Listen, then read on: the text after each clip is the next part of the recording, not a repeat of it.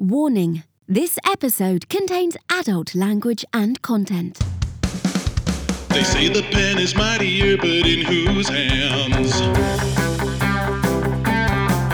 So we'll pit two stories head to head and find out which one lands. While three sham writers haven't read a lot, so your sham host will find a famous plot. From books and films pitch, then off you go to write what you don't know. This is Sham Fiction, the show where two writers cross pens in a duel to write what they don't know. Now, here's your host, Eric Carlson.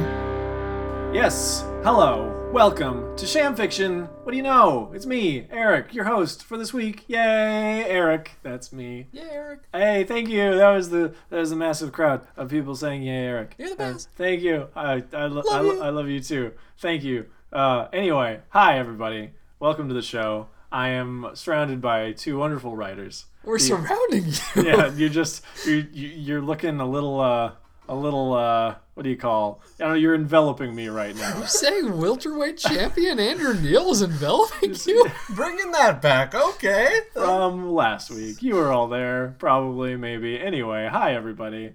Uh, the writers this week, same writers that are always surrounding me and enveloping me. Uh, In hugs. Yeah, in hugs. Over here we got Andrew Neal. Hey, Andrew. Hey, Andrew, that's me. That's you. That's my Uh, name. Hi, Eric. Yeah, hi. How you doing? Uh, things are getting a little loosey goosey around here. If, you, Yeah. if you can't already tell, uh, how it's are you feeling? like it's late at night or anything No. like that. I'm doing great. I'm doing really good. well, fantastic. I'm, do you got? You feel like you got it together? You, you still holding Oh, it I got it together. All Oh, right. most definitely. Fantastic. Now we'll uh, bring it over to our other writer, Marcus Mann. That's me. I'm here burning the midnight oil to bring you sweet, sweet sham tunes. See, he seems like he's got it together. I think so. Yeah. That's me burning the midnight oil to bring you sweet, sweet sham tunes. and he's a broken record. All right. Uh, he's feeling good, right? I, I'm feeling good. In fact, you could say I'm burning the midnight oil to bring you Thank you. sweet, sweet thank sham you tunes. so much. Yep. All right. I'm That was all I I'm- prepared for this episode. this is going to be a very exciting story then. oh, please, I'm excited. Oh, guys, this is this is going to be a weird one. Uh, I have brought for you a fantastic film from 1995. Wait a second. Ooh. Wait a second. Wasn't the last movie you pitched from 1995? Actually, yes. Uh, You're just a few pitching the weeks same ago, movie again? Last month, in fact. Okay. Uh, I did Demon Knight, which was from '95. This is also '95. Also amazing. Also somewhat in the horror genre, but a little more Ooh. sci-fi. A little more just kind of '90s genre. little sci-fi. it is uh, a genre in and of itself. yeah. The era. Exactly. and it is the film Species, Ooh. aka Natasha Henstridge Gets Naked, the movie. All right. So this is uh, this is a, a film that was written by Dennis Feldman and directed by Roger Donaldson, and it has a hell of a cast. Yeah. And you two have never seen it, and No. let me tell you, you're missing out. So we should see this after we write it. You should definitely see this Okay. because it has the likes of Ben Kingsley, Huh. the aforementioned Natasha Henstridge. We got Michael Madsen. Whoa. We got Marg Helgenberger, Hey, CSI, CSI. Zone. I'm glad you know the name. Forest Whitaker, Oh yeah. Alfred Molina. My goodness. Everybody is in this movie. they're all those people that are typically like the sideline characters in movies, but they're like the full cast of this movie. Yep, and now they're all each other's sideline Yeah. characters. So it's really, really coming together. Yeah, that's Sweet. great. Yeah. Yep. So I- I'm going to tell you about this flick. I think I'm just going to jump right into it Oh, because we got do. eight minutes to kind of give you everything I possibly can about this story, so that you can write it. So here we go. Pitch session. Eight minutes on the clock. Three, two, one. Let's jam. All right. So background on this: SETI, the Search for Extraterrestrial Intelligence, gets a gets a signal from aliens. It's secret, very hush hush. First, they send us instructions for how to create unlimited energy, right? Which is deal. just cash. Cash. I guess we have that tech now. Great. Oh, so they must be nice aliens. They also sent us information for how to splice alien DNA with human DNA, and everyone's like, "Yeah, let's try it." Is it is it like in a lab or did they just send a really open alien? It's just it's all it's all digital. It's just information beamed down. So I guess they create it. I, they don't get into those. I was just details. saying, like, if the splicing's It's just Carl important. from Signon 6. It says, yeah, we'll tell you how to do this, how to mix our DNA. Oh yeah, no, that's a different very movie. easy way to do it. A very different movie. Actually, pretty similar. Oh my gosh. it would be by the end. Uh, but anyway, they just decide to like, why not? And they make this, and they make a Natasha Henstridge, and uh, and then she gets loose. Whoops. Oh, Uh, and that's the setup for the movie. Go right. no. Um, no. So, so our characters. I'll take you through all of our amazing cast. So, first of all, you have Xavier Fitch, who is played by Ben Kingsley. That is a great name. Xavier Fitch. Um, he, he he decides to put a team together, Oh man. and because because they got to track this alien down, because this thing busts out, and uh, it's not good. Got a loose alien. Uh, is nobody's nobody's happy with this situation, so we're putting a team together. So uh, first up in the team, we got Michael Madsen, who is playing Preston. They call him Press, and he is a uh, mercenary. He's like, I guess, sort of a guns expert, though. You know, you don't see a lot of actual expertise from Michael Madsen at any point in this movie, but he's the mercenary, I he keeps saying it. Yeah. Yeah, they- they and he's really it. cool about it. Yep. And uh, second, you got Dr. Laura Baker. That's Marg. Mark, yeah. And uh, and she is the molecular biologist. She actually does some molecular biology in this movie. Oh, that's good. Yeah, she actually seems to have a job. Uh, not everybody does. She kind of has a flirty thing with Michael Madsen, though. So there's kind of a thing going on, like, ooh, look and looks. Madsen looks. Marg. Yeah, it's a good pairing. It actually works. There's That's some chemistry interesting. there. I don't see that, but I'll take your word for Just it. take my word for it. Uh, third up, we got Dan Smithson. Not as good of a name Not as Xavier name. Fitch. Not No, not nearly. not nearly as good. And that's Forest Whitaker. Uh, Oh, that's- he is the group's empath. He just he, this isn't like a very like you know out there sci-fi. I mean, it is, but it's not like there's aren't psychics in this world really. But he kind of acts as the psychic. He kind of feels things. He's like, oh, where did she go? Um, it seems like maybe she went that way, because that's what Oh. I feel right now. So Yeah, it's kind of like Counselor Troi. a little bit, but weaker, like a depowered Counselor Troi. Uh, spoiler: he's kind of useless. Okay. Doesn't do much. Kind of like Counselor Troi. Kind of like Counselor Troi. Who's Counselor Troi? Am I missing from some Star Trek: The Next Generation. Oh, okay, you that's may why I remember don't know it know from it. our first Sham Fiction. Yeah, yeah, still haven't watched it. this is a shame. Uh, but yeah, little uh, doesn't do a lot, which is unfortunate because you're wasting Forest Whitaker. yeah. Uh, What and is then- this, Rogue One? Hey! Too soon. All right, fourth up, we have Dr. Stephen Arden, who is Alfred Molina. Hey, you like that guy? Um, you know what? He's not Doc Ock. Uh, he is not. Uh, he is. He is like some sort of scientist. I actually forgot to write it down what he actually does. He's another like he, he's like a professor. I, he's an actual professor of like uh, anthropology. I think is something like that. So he's kind of like human behavior sort of thing. It sort of works out. I don't know. Okay. It's not important. Anthropology is like human like culture and stuff. Uh, maybe it isn't anthropology. Maybe it's something. I don't know. It's You know, not he's biology. a professor. He's a smart. He's yeah, a brainiac. he's a smart guy. He can figure puzzles out. Let's just say he's got a British accent. What more do you need? and he can control tentacles with his mind. And that's not true. Okay. Um, so here's the deal. Uh, Natasha Henstridge. She's the alien, right? Four minutes remaining. Four minutes. Uh, her name is Sil in this. Um, and she ages super fast. So you got Oh. Natasha Henstridge running around. Uh, but the thing is, when they when they create this alien, it wasn't like 25 years ago. Uh, before you get uh, the, the Babely Natasha Henstridge, it was like three months ago. They made this alien. It just grew really, really fast, Uh-huh. and at the at the age of like th- of three months, it looked like a 12 year old, and that's when she busts out. So this Oh. little 12 year old girl like has she looks like a 12 year old but has the strength of a Mack truck. She just punches through some bulletproof glass as you always do. Yeah. Yeah. Because bulletproof gra- In the '90s, that's pretty common. Yeah, they don't make they just they don't make it like they used to. It's bulletproof, not fist-proof. Yeah, you got us there. Yeah. Uh, so she runs off. Uh, she's a 12 year old girl. She get, ends up on a train. She gets herself in a cocoon. She forms a cocoon about herself. Oh, very nice. Mind you, she's like stupid. She doesn't have the intelligence of a 12 year old really because she's kind of a wild animal. She's Yeah. three months old and she's this weird hybrid mutant monster thing. She forms a cocoon. And then out pops naked Natasha Henstridge, and Oh, very good. Disturbing to think about. That it's actually she's really a child, Yeah. but she's naked a Yeah. lot in this movie. So, so that's a little icky. Yeah. but also just over the top. Well, she's an and- alien, yeah. right? She is an so, alien. like, But does she she, looks- look like an she alien at looks all, or is she just a, just human? Mostly, she's just a human with these superpowers. She does morph though. She's got. She goes through this transformation. She actually kind of. She throughout the movie, she kind of becomes this alien.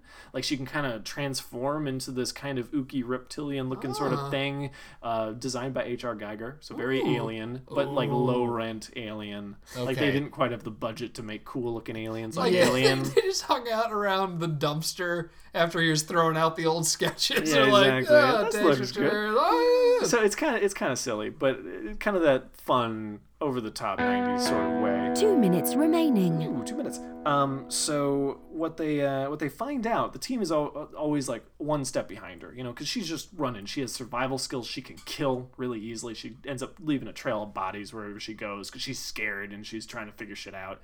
And um, what they find is that she's actually been trying to find a male human Oh. to mate with in order to reproduce, as you do. It's an animal, you know.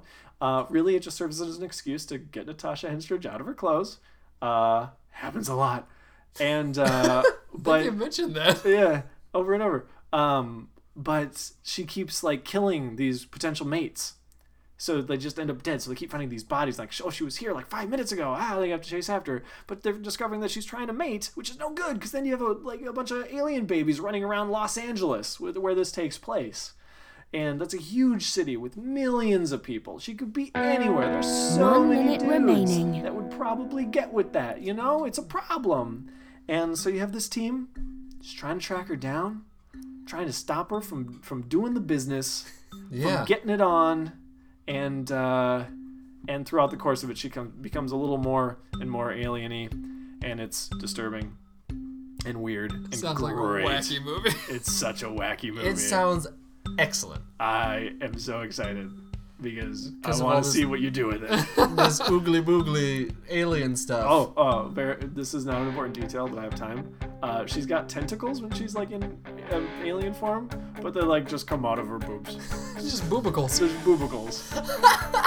it's like you got a port at the nipple juncture where the tentacles come out. It's very strange. Who directed Does this? she still Uh, like, Roger look like Donaldson. a human in that mode, or does she have She's a still face thing? shaped like a human, but she's got like spines on her back, and she just kind of looks like Time's she's wearing a weird up. suit. Anyway, time's up. Ah, That was a good t- detail to get in there. I'm Yeah. really glad that Yeah. you uh, you got very you got there. Very Yep. important. Yeah, yeah. No, So Roger Roger was like, guess what we're gonna do. yep, that has to make an appearance. Actually, you can choose to ignore that. Anyway, uh, so I mean, I covered everything you could possibly want in this movie, but I'm going to give each of you the opportunity to ask me some questions. Okay. So this is the part of the show where you have two minutes to ask me questions, but we got to do it one at a time, segmented, so that the other can't hear. Well, you know, the, the answers to the questions and the other stuff. Yep. That's how it works. Loosey goosey as I said it. earlier. All right, so uh, I'm gonna. I, I want to flip a coin. I don't actually have a coin, so I'm just gonna. Marcus just made a a noodly nipple gesture at me, so he gets to go first. Oh yeah, I'm All not, right. You know what? not afraid to flaunt it. So Andrew, I I will I will defer to this. Yep, you just you just go, and I'm then gonna- and then be back in like two minutes. Okay, bye. Bye.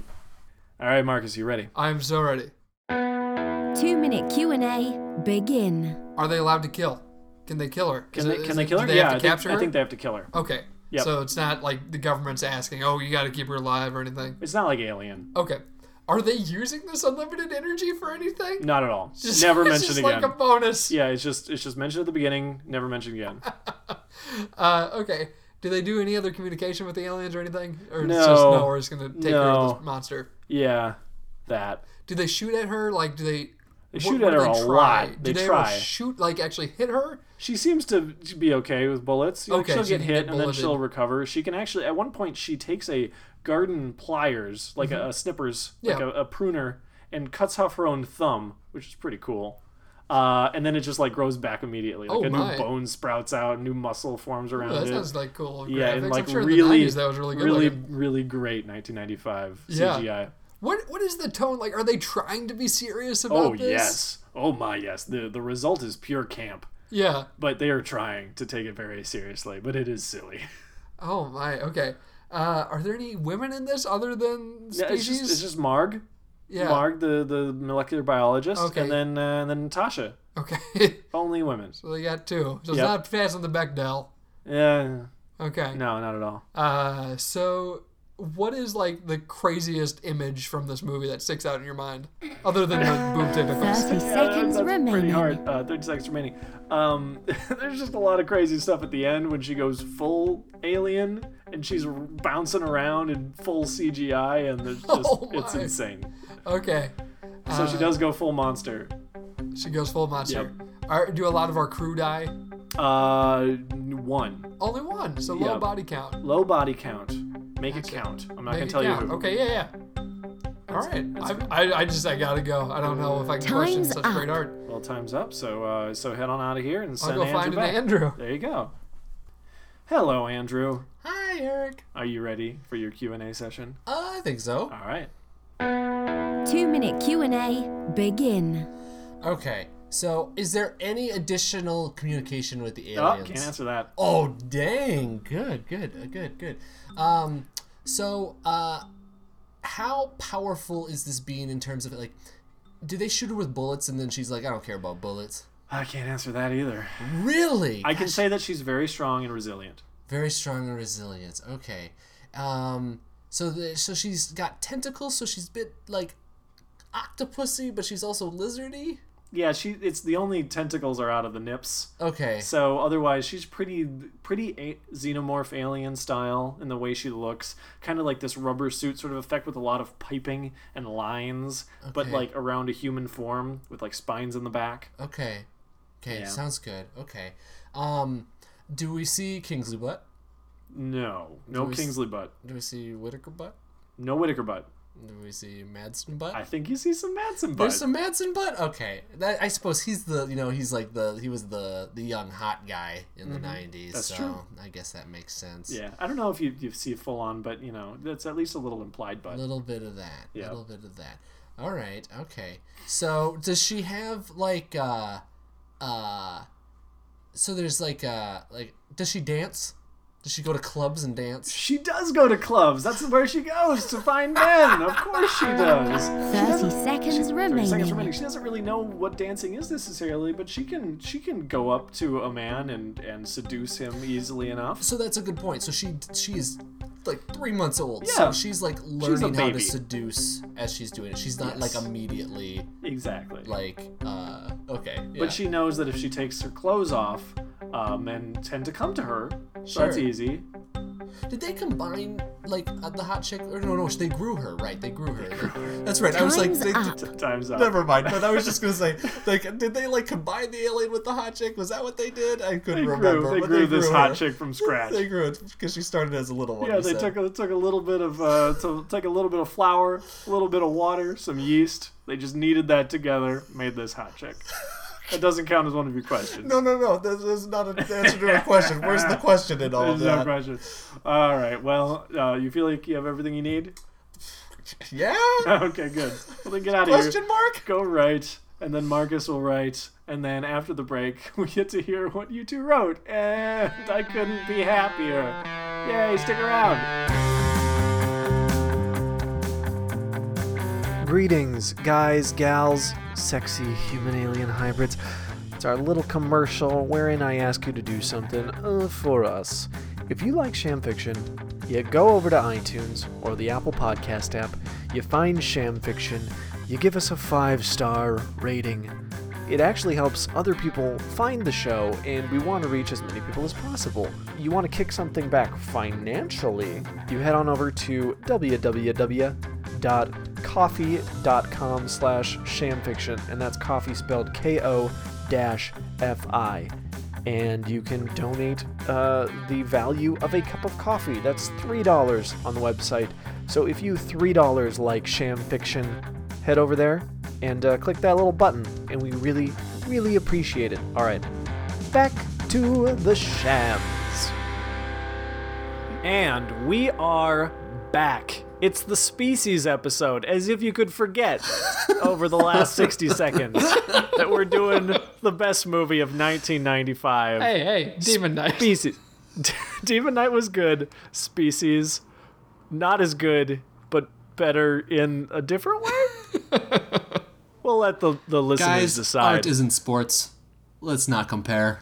That's true. Art is not sport. You're right. People don't watch art. Oh no! the species is most real sad. definitely art, right, Eric? No, yeah, no. Art, the art of failure. No, I'm kidding. I'm kidding. Uh, let's. Uh, I want to hear these. Oh my. Because it's species. oh, this brings me such joy.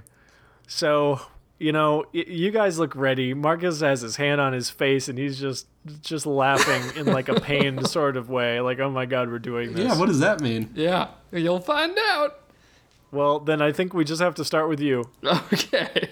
So, uh, are you ready to read your version? I, you know, I'm as ready as I'll be. And I, I will uh, warn you, no offense is meant by the performance of this piece. No. Oh my! What is that? It's gonna be a minstrel show, isn't it? Is that why th- you're wearing Oh, no. blackface right Hey, now? Hey, hey, let's not even joke about that, please. Okay, good. Oh boy. Thank you very much. Well, if you're ready, yes. All take right. it away. All right, this is Species by Marcus Mann. My name is Dan Smithson, and ever since I was a child, I could feel things. You know how sometimes you have a feeling about what's going to happen, and then that thing actually happens the way you felt it was going to happen? Well, that happens to me. Except it happens to me more often than it happens to you. You see, I'm an empath.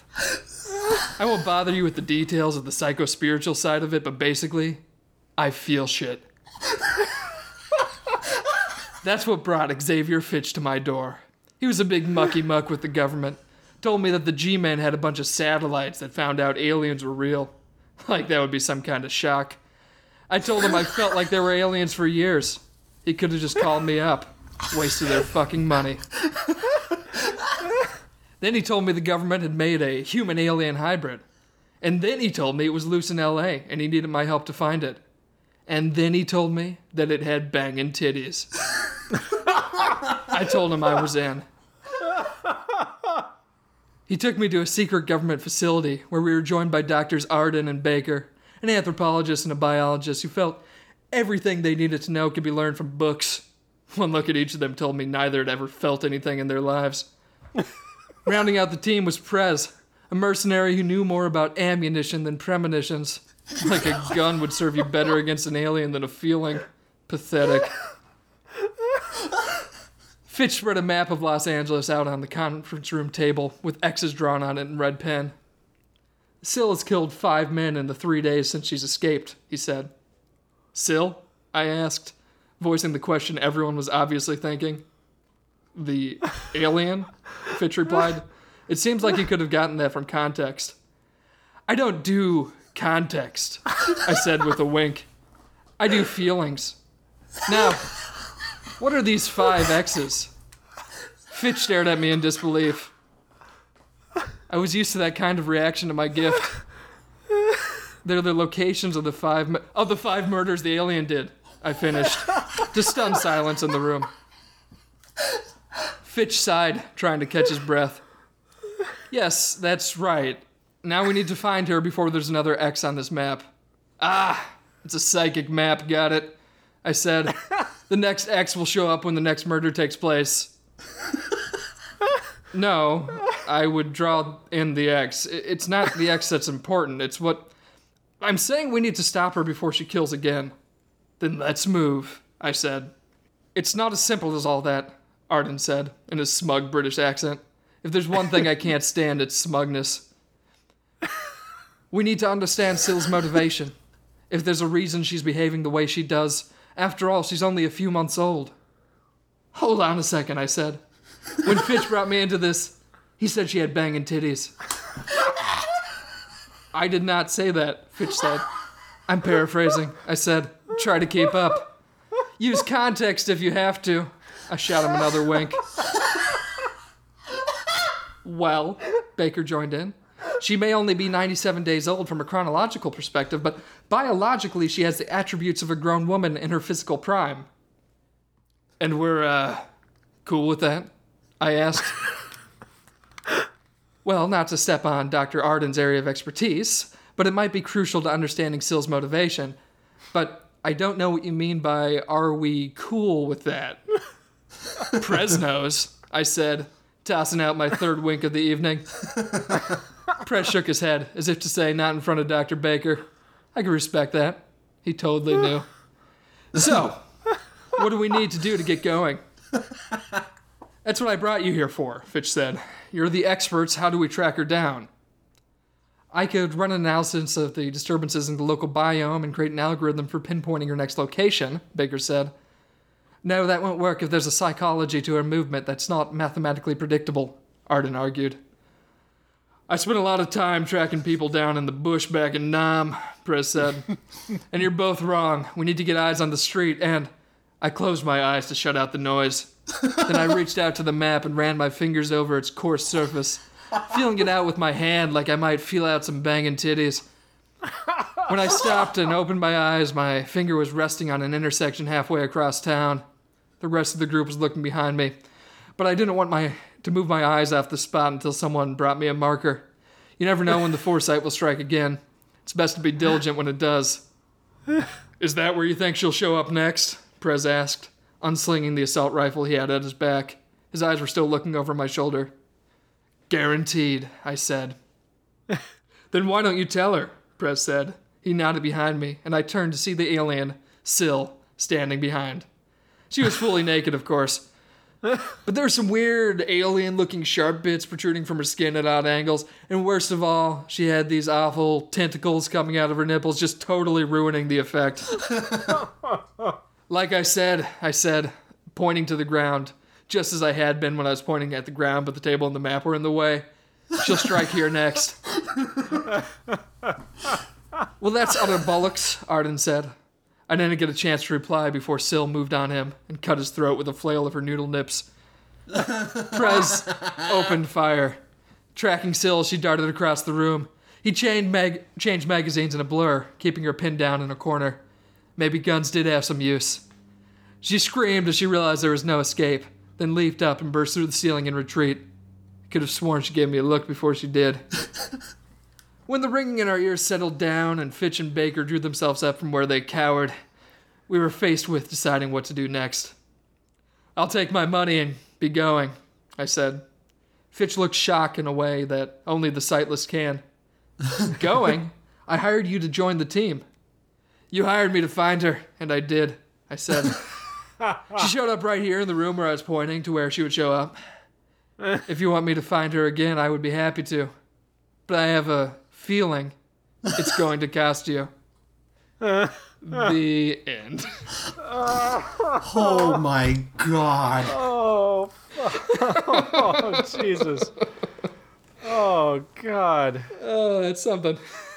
Oh, pitching species was the best idea I've ever had. Thank you for that gift. Oh my goodness. Marcus. You're, you're very welcome. Ah. Oh my. That That's that was one of the the the hardest hardest laughs I've had on this show. I don't know if I can read now. One because who I can't fucking follow that, and and two you, you can't I, I can't breathe. I have to Yeah. catch my breath right now. I gotta take a drink. Well, well, while Andrew's taking a drink so that he can follow that, um, uh, Marcus, I just the the loving contempt of this property is so apparent, and I can't wait to go into depth about what you just wrote. But, but before we do, we gotta we gotta listen to Andrew Neils. I'm, I'm excited. I've got a feeling it's going to be great. Oh Man, Oh, oh boy. right, Andrew, how do you feel? Oh man, well I feel really good because I just heard a really funny thing that pleased me to no end. Uh, but I'm also gotta read my thing now, so. Oh boy, I can do it. I can do this. You know, I, I will note that uh, I had such a protracted, or not protracted, an, uh, uh, uh, well, an exaggerated sigh and lean back moment of uh, of pleasure after that story that I actually uh, I, I snapped the plastic on my chair that I'm Oh sitting on. The uh, the so I have a non-functioning backrest at the moment. Oh no. That's what you did. That's what you did, Marcus. I think that's what my spot on interpretation of Forest Whitaker's character in Species Yep. did. Yep, that's what it did. Anyway, Oh boy. Are you good, Anyway. man? Or can you can you get through this without a back to I, your chair? I chair? just I gotta uh, rely on my core strength Oh, now. I think I'll get through it. Okay, well then I'll, I'll, I'll get. I'll, let's get to this. Let's get to this thing. So this is Andrew Neil's take on the classic mo- monumental film, uh, Species. This is the rhythm of the night. The night. Oh yeah. the rhythm of the night. This is the rhythm of my life. My life. Oh yeah. The rhythm of my life. Then the beat hit. Bum. Bum, bum, bum. Like an actual physical prodding against Xavier Fitch's skull. I'm really tiring of this bullshit, he said aloud with a sigh. It wasn't like anyone could hear him. He hardly heard the words himself. This was the third club they'd searched that night, and each one was the same. Dark rooms dimly lit by gaudy neon, interrupted at regular intervals by blinding strobe flashes.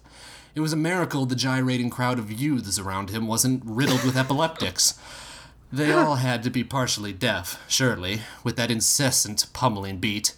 He massaged the back of his head where he, it met his neck. I may have an aneurysm, he said. If he did, he'd have company. Fitch had been following a trail of dead men found inside and outside LA clubs all week, though the others died of a different variety of hemorrhage. The conclusion to a fatal encounter with a confused animal in disarming camouflage. Fitch felt a light touch on his shoulder. He turned to face Preston. During their brief acquaintance, Fitch had grown used to this man's sudden appearances. He slinked around like a panther stalking prey, which fit his role, Fitch supposed. Smithson told me he's having his strongest senses yet.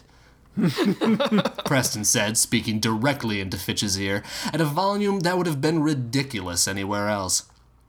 Fitch turned around to see Dan Smithson hanging back. God, I can't even like. I'm sorry. Okay. Fitch turned around to see Dan Smithson hanging out near the club's entrance. The man glistened with sweat and was breathing, heaven, breathing heavily. He doesn't look so good, Fitch bellowed back into Preston, Preston's ear. Preston smirked. Neither do you. Fitch massaged his neck again. I'm fine. It's just the lights and the mute. Listen, we should check the back. Definitely the bathrooms. Any nook or cranny where she. No need. Preston interrupted. he pointed. Fitch looked. Near the back of the club, behind the glowing, sunken dance floor, filled with writhing bodies, a man appeared out of a dark hallway. He staggered weakly, and his face was wide in an unheard, un, in an unheard scream. He was missing an arm. It had been removed at the shoulder.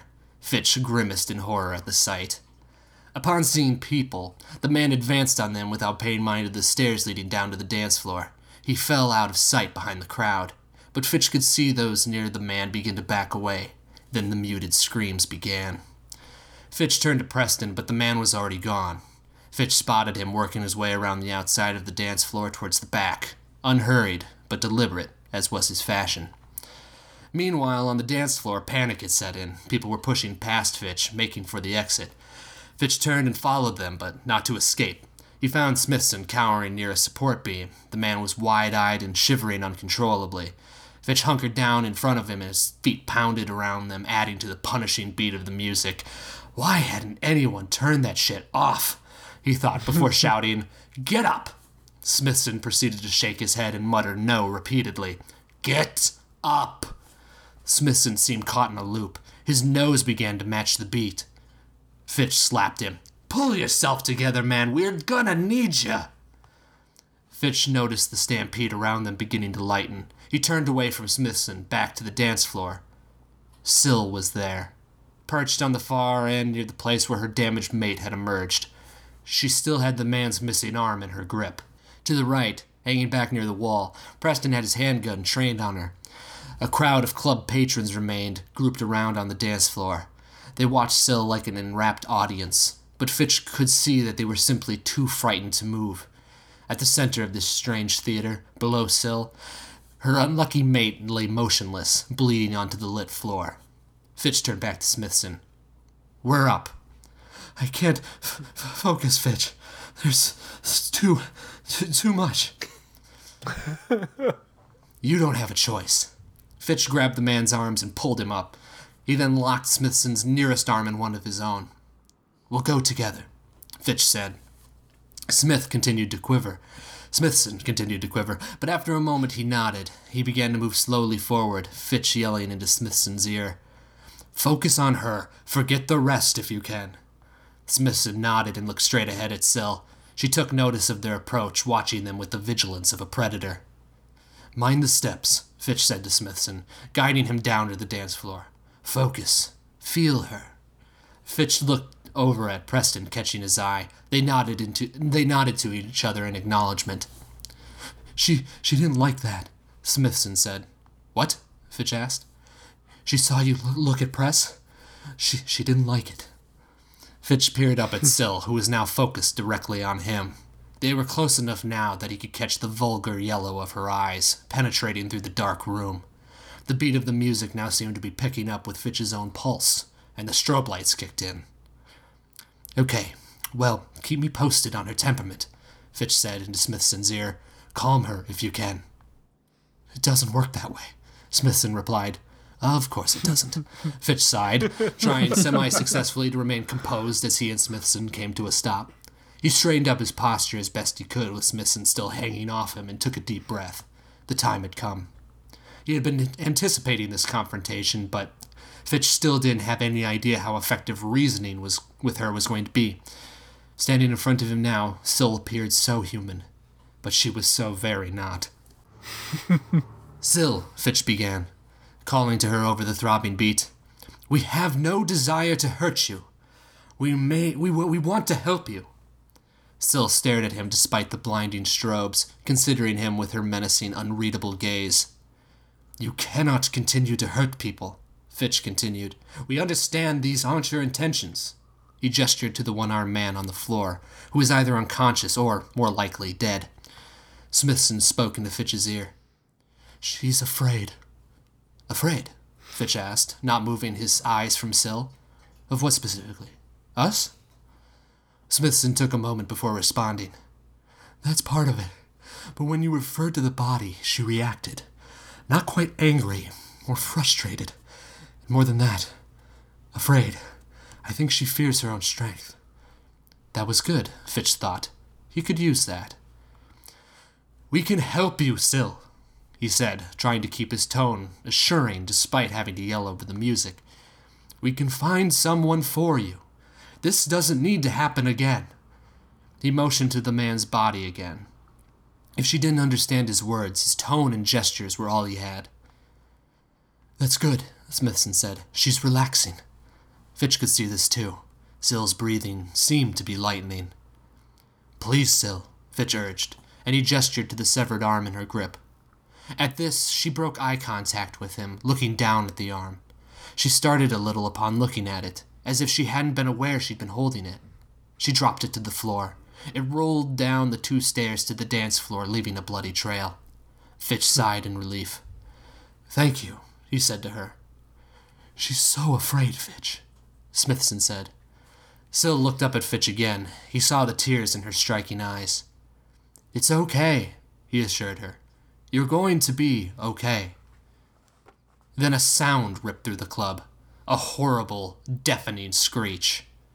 And in a matter of a few seconds, everything fell apart.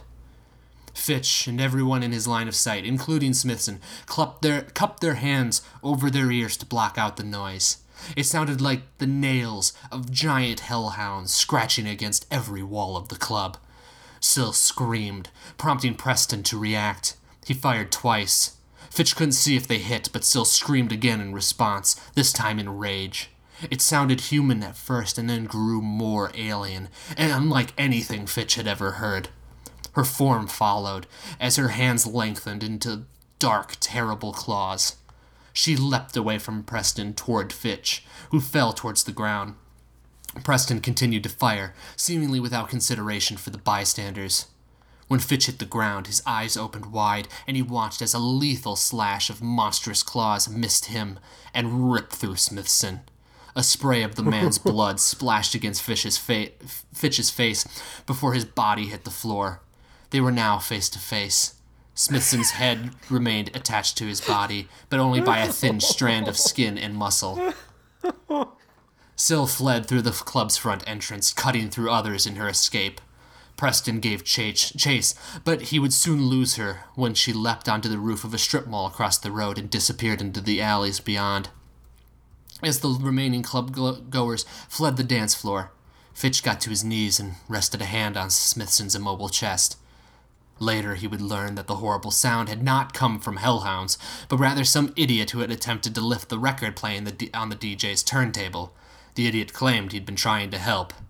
Fitch remained by Smithson's side even after the club emptied. At that time, the anger, sorrow, and guilt he would feel as a result of the man's death and Sil's escape had not set in. That would come later. For now, at least, he felt slight, slightly relieved, because he had gotten one thing that he wanted.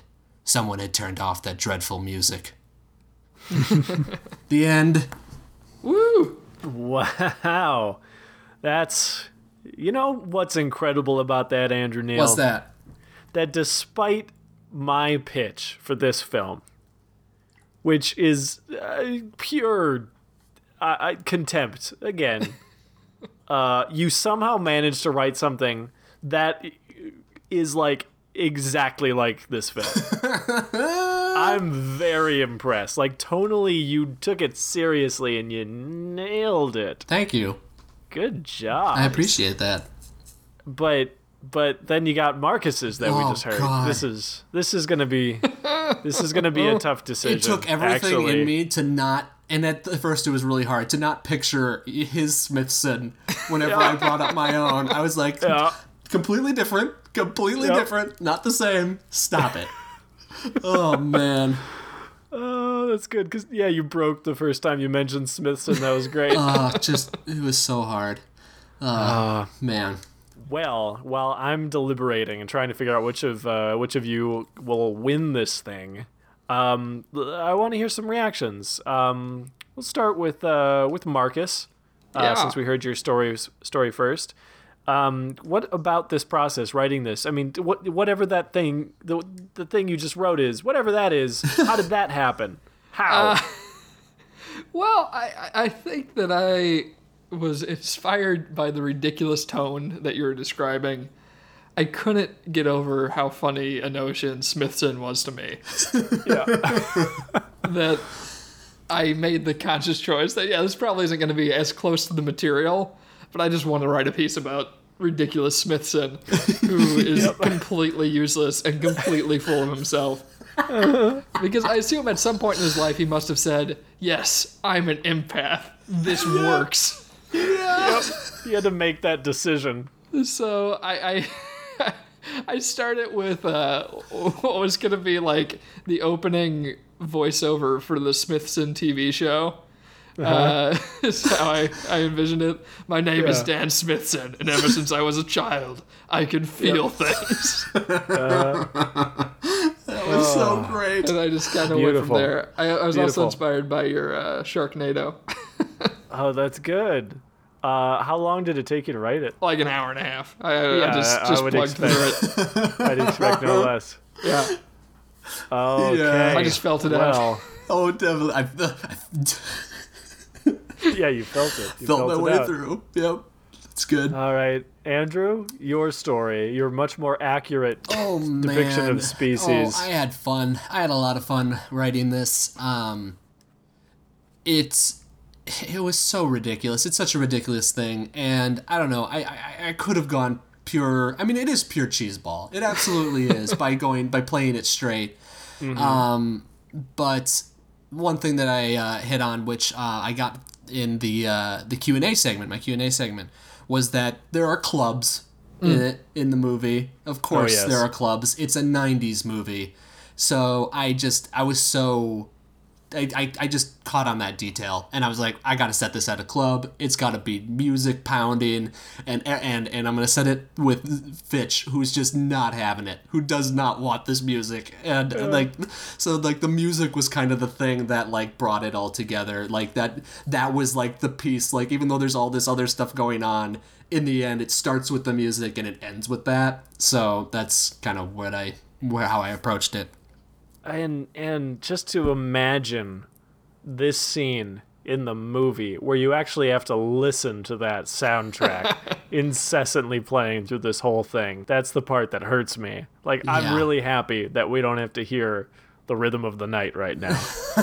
Ah, That was killer. thank you. Um but i, I gotta make a decision. Uh only one of you can leave here with the prize. And um and and you know what do you know what guys Uh, What what do we know? Wait, I do know. Just tell me first, and I'll confirm that that's what I knew.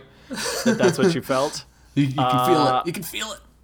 i think uh I, we've never done this before on the show i think marcus wins what Mar- marcus is the winner You Presumptuous. I enjoyed this way more than the original. so, as, as as is the case, all students must soon one day kill their masters. Kill the masters. That's I, I learned from the Sith. Uh, anyway, uh, Marcus, I enjoyed yours immensely. Um, Andrew, yours was much closer to the original. Uh, that was written by Dennis Feldman. and congrats to Dennis. But He hit the top three. does he hit the top three does not hold a candle to Marcus Mann's version of Species Oh, jeez. because I can't not is just too much fun. I laughed yeah. harder than I've laughed at anything in a very long time. Agreed. Agreed. but no, seriously, no disrespect to to Dennis to Mr. Feldman. Uh, he wrote a hell of a film. Hell of a. It is everything you could ever want in a 1995 like sci-fi action thriller about a, a, a hot babe with banging titties. Oh, I, I just can't get over that. I'm I speechless. can't get over it. Thank you, Eric. Uh, Yeah, of course. You know, Mr. Feldman, you held the the trophy for 23 years. Uh, the record held. Pretty good run. good Pretty good run. run. Pretty good run. Uh, yeah. Wow. Thank you. I Uh-huh. I had just I just favored fun with this one. That was Yeah. that was my whole deal. I just wanted everything to be fun. I had such a ridiculously fun time writing the dialogue at the map. oh God. yeah. It's not just the misunderstanding of how the map even works. like expecting there to be an X that just shows up because the map is psychic. it's just ridiculous. Oh boy. uh, yes, th- this was a fun one. It, uh, I, I really did do more free writing with this than I normally do. I mentioned Sharknado earlier. That was another. I mean, I, that's that's a movie I could not stand. I uh, normally try to find the good in everything, and you know they they've had enough success that they probably don't need my love. Uh, Sharknado, so good for them. But uh, your your version of that was so much fun, Eric. And if you haven't listened to it at home, go back to season one and listen to Eric's uh, Sharknado. Just hysterical. No, and I still haven't seen the actual Sharknado, but I'm gonna guess that Species a fair amount, fair bit uh, more watchable, perhaps. I would My I would guess. guess. It's my feeling. It's my feeling. I'll have to watch Species. I'm I'm so interested in watching this movie now.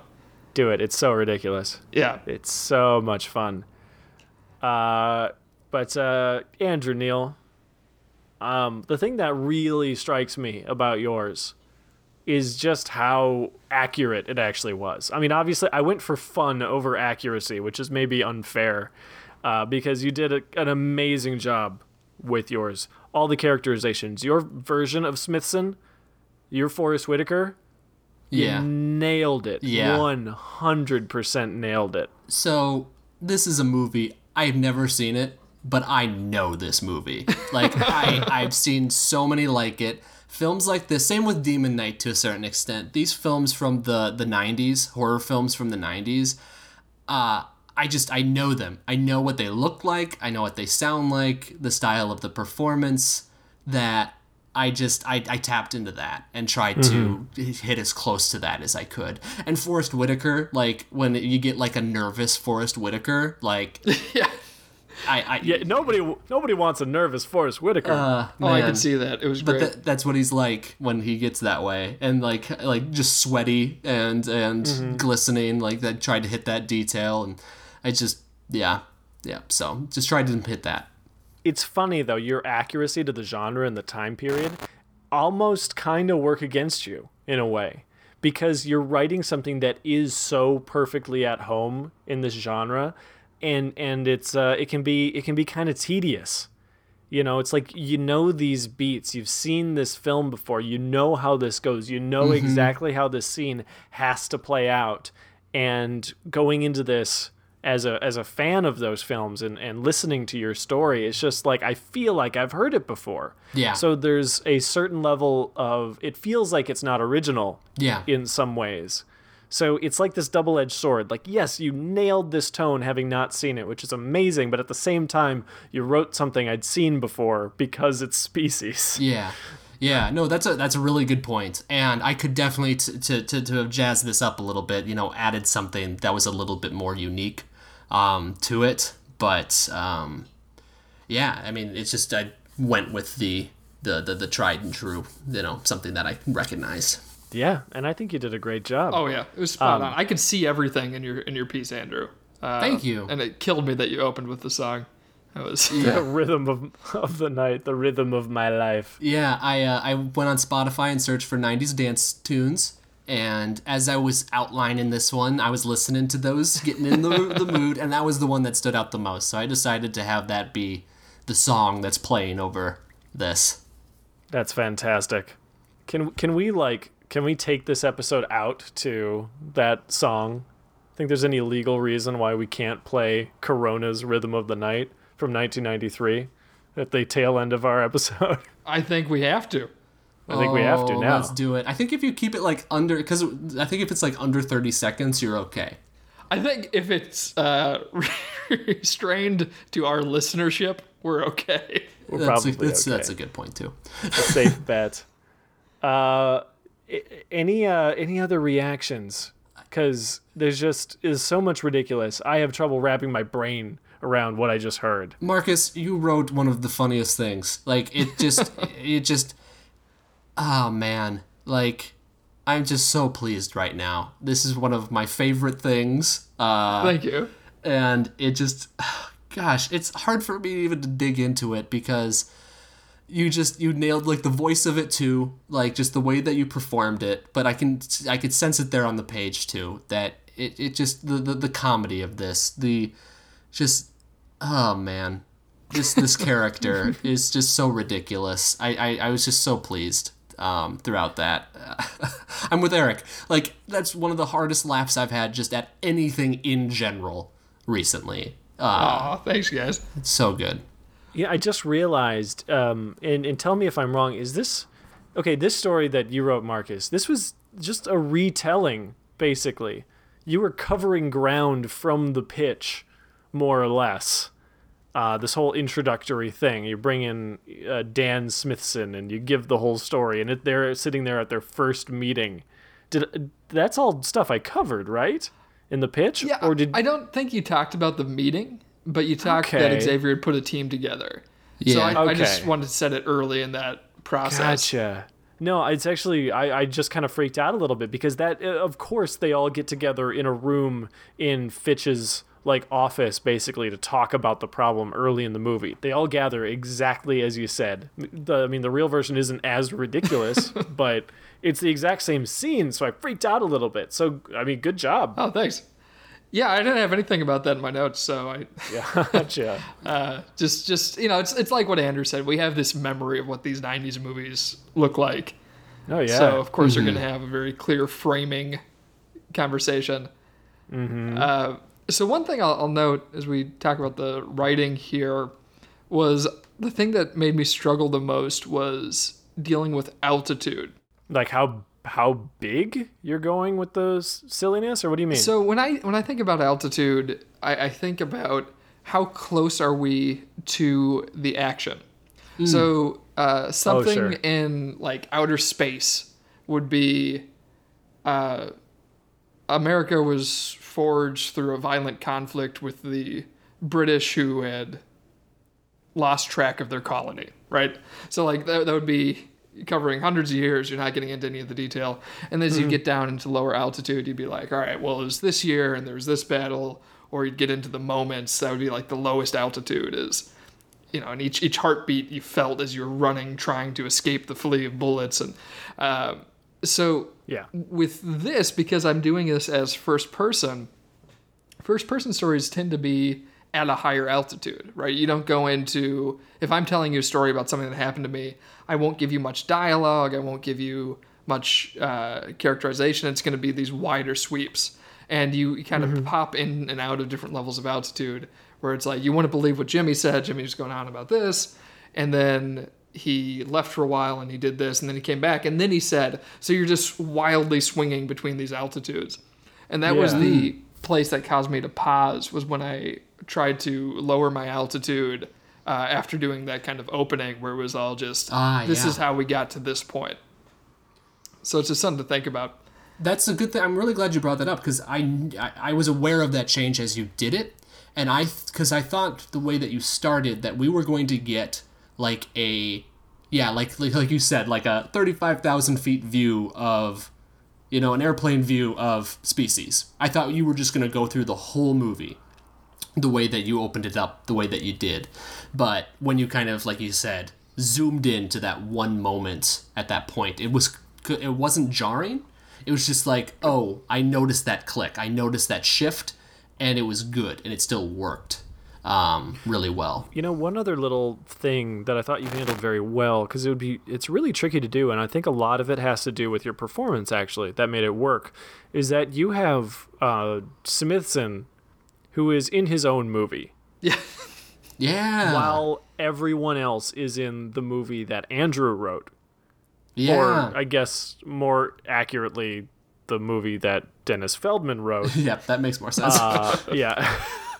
um, so all the character reactions and the the characters that are not Dan Smithson are grounded and they're reacting to Smithson the way that we are reacting to Smithson, the way you would react to Smithson. It's like you have a cartoon character that is suddenly in real life.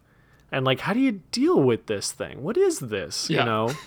and uh, and part of that, like I said, is the performance. But uh, there was a balance that you were striking between the over the top ridiculousness of his point of view and his dialogue, and then how everybody else is reacting.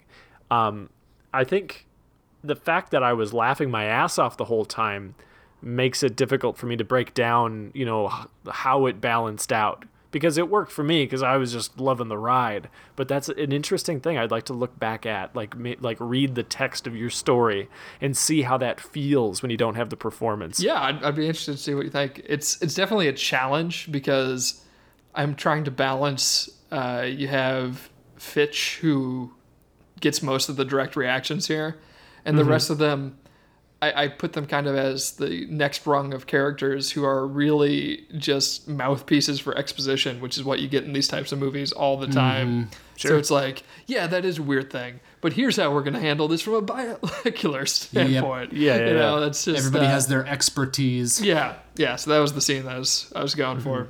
Um, Can we talk about how uh, Andrew cut Forest Whitaker in half? yeah, please. I love that. I loved it so hard. You know why I loved it, Andrew? what why uh, be- what? Uh, because we never get that in Species, in the real one. oh is it pg well no it can't be pg-13 there's nudity no, in it's it it's it's it's some gruesome stuff and uh, and some nudity. okay Uh, but we never get uh, we never get a Forest Whitaker death. Is he in Species Oh. Two? He survives this thing, guys.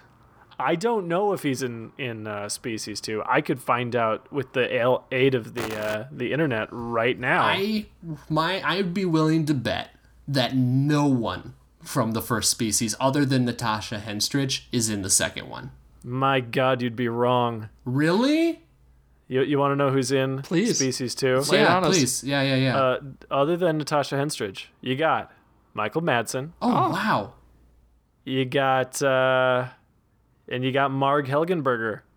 Both returned, They both came back. but I'm not seeing Monsieur Whitaker. I was thinking Okay. there might be like a cameo or something. But that's great because it opens me up to write my Dan Smithson continuing adventures. Yes, continued adventures. I am on board. Mm-hmm. Right to uh, whatever the writer's name is. Get dim rights. Feldman, yeah. And uh, yeah, Oh, Go to man. town. Good idea. It's That's a good so much fun. y'all. Or just you know create your own empath character, who is a jaghole. Not a bad idea. Yeah. Uh, any other uh, reactions? Any uh, criticisms of these pieces before we wrap this up? I, you know, Andrew, I enjoyed your take here. Uh, Thank you. I, I definitely like I was watching it as you were reading it, which is Thank a you. really good experience to have when you're talking about this type of film. Glad to hear it. Glad to hear it. Yeah, because again, that setting to me was really important. So I'm glad that you could see it.